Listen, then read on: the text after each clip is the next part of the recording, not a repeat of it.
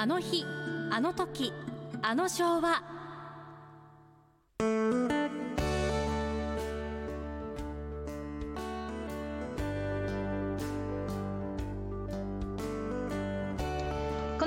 では濱家さんが昭和時代のあれやこれやを語っています。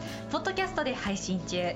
スマホやパソコンでポッドキャストのアプリをダウンロードしてお楽しみください。まあ今日はですね、はい。もうね、ええ。ー先週も案内しましたけど、さっきも案内しましたけど岡山といやねお相撲さん和尚山関なんですよ。来てもらいました。いやありがとうございます、はい。そんなに拍手いただくとは思ってませんで2でした。人で拍手しただけですよえ？そうなの？おもっといやいやいや。僕もしたのいや私2 30人いるんだな、これえーあのねお相撲さんにしちゃね和州関はよう喋るんです。本当に。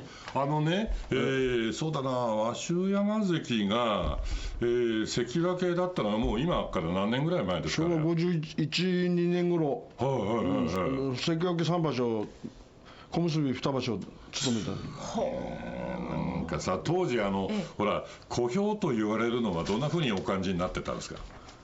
いやもうあのね、ん。あの別に入った時に小兵で入ってるから別にそうでもないんだけど、ついたあだ名がちびっこギャングなんですよ。それが嫌なんだよ。ああ。うん、それでさ、ん同じぐらいの朝栗が相撲博士でねなんで俺がちびっこギャングなんだってで俺がその貴乃花とか清国さん破るとさ、ん。ちびっこギャング今日もなんとかなんとかで活字になるからね。何がちびっこギャングなんかギャングなんて言ったら警察に捕まるんじゃないかとこ思って、れね話止まんないでしょ、えそうですね。大体のお相撲さんはね質問してもね「あーそうっすね」しか答えてくんないんだよ。えそうっすね。何やってんの？僕がそれやることで和州関をやっちゃいけんって。いやいやいやいやいや。今日なんかラジオお兄ちゃんも聞いてくれてんって。いやいやあのどうかわかんない。よラジオ持ってないかもわかんないけど聞いてんのかな兄貴？お兄ちゃんってのはあのねあの、はい。小島にいる、うん。長長男ですけどね、はい、うん。で弟さんがその、えー、常関で。いやもう俺の兄貴だよ向こうだからいやだからそう。あお兄ちゃんの弟、うんうんそう。先にそう言わないで。それで一番下が和州山関なんですね。そうそうです。えーだけど懐かしいですね、はい。えーあのやっぱりあの、はい。各界にそのお相撲の世界に入ろうなんていうのを当時どうして思われたんですか、いやもう東京に憧れてたから、うんうん。東京に行くには何が一番かと、ええ。だからもう相撲しかなかった。ああもうだからああ中学校の23年頃からもうとにかく相撲になろうと思ってたからあそう力士に。なんだうんもう密かにもう狙ってました。行くチャえやっぱりそれ強かったんですか？行くチャンス。いやいやいや相撲部なんかないから。僕はほら、うんうん。水泳だったから、中学校の時は、水泳の平泳ぎでほら県県県のチャンピオンになったから2年生の時に。あそうだったんだ。100200で。それでもう3年の時にはもうほらあのす相撲になりたいっていう気持ちは体重増やし増やさないかんっていうことで、ちょっとこうあのスピードがお遅くなってそれでもう3年卒業して入ろうと思ったら反対にあ会いまして反対したらもうされたらねもうあの新弟子検査なんかはあの無事に取ったんでしょ？いやそれはにあと2年間ほらブランクがあったけど高校行って相撲やったわけですよ、反対されてたから、その間に着々とその体重も身長もあの増やさないかんということででも増えなかった。173センチ80キロが、えー42年の3月場所のあの新弟子検査のああそうですか、そうです。でねあのまあ辛いことっていうのはね相撲の世界はね、はい。それは稽古稽古って言ったってね尋常な稽古じゃないのよ。もうそれは激しい激しい。要するにそういう土俵に金が埋まってるわけだから、それを取りに行くんだから命がけでやれっつってね親方も言うんだよね。まあそれはそうですけど、ええ。強くなろうと思うから厳しいわけですよ。強くなろうと思わなきゃつ厳しく稽古しなくてもいいわけよ、そんなぜ全員がぜ全員厳しい稽古してるわけじゃないからで全員全員が横綱になるわけじゃないしね十両になるわけじゃない本当一握りしかなれないわけですからだからそこを狙っていくわけですよ。ほら強くなろうと思ったら厳しい修行があって一つハードル二つハードル三つハードル山があろうが谷があろうがそれを乗り越えていかなきゃいけないっていうのが相撲道の中で学んだことですか？それはそれは承知で入ってるからね、別全然僕は全然そういうのを厳しい。やめようと思わなかった。いや厳しいとも辛いとも思わなかったですね。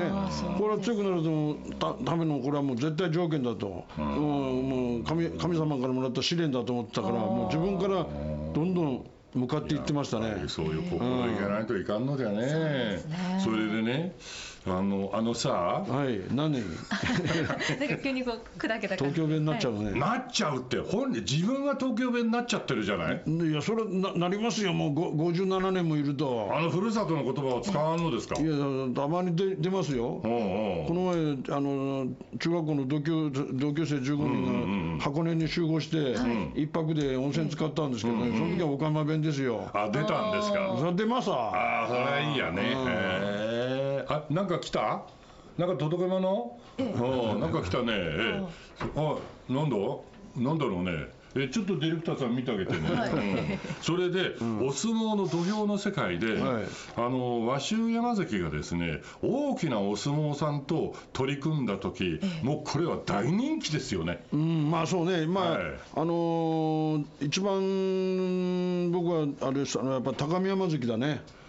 あの人はもう、あのー小錦がまだ入る前からもう幕内最高優勝してね、それはもう人気もあったし、高見山関とそのあの普段はよく喋るのよ、高見山関と。でも勝負になるとね、やっぱりもうむ向かってきますから、それを倒すのがまたもうすごいこうあの気分がいいんですよ。その向かう時にはどんな気持ちなんですか？こう。いやどうやって倒してやろうかと思って、勝ってやろうと思うんじゃないどうやって倒してやろうかと思って、倒してへー。うん、だから相手の弱点をね下半身を攻めればあの人はガタッといだけくから。どあれよあの和州関の目線からしたら、高見山関なんかはエベレスト富士山のよりもっと高い位置でしょ？それはもう全然違いますよ。あの人190キロぐらいあったからね。僕は100僕はあの新入幕2場所目であの人と会った時は僕は100キロなかった時だから99キロぐらいしかなかったんだから、あじゃあ何？あれ小錦関はさ200何十キロあったあれあれが新入幕上がってきたのが222キロあって僕は110キロでちょうど倍あったんですよ、それで小錦さんに勝ったの僕覚えてるんですよ、うん。勝ったんですよ。勝ったのよ。すごいよもうあのなんだ立ち合いまあ和州関の方が早いわね、うん。まあだからああいうのどうやって倒すかと思うことを考えるだけであってワクワクしますよ、ワクワクですうん、かそれがうまくツボにはまるとね、はい。うん、だから、あのー普通の力士に対しては作戦はあの練らないんですけど、はい。えああいう大きなやつを倒すにはもう作戦しかないんですよ。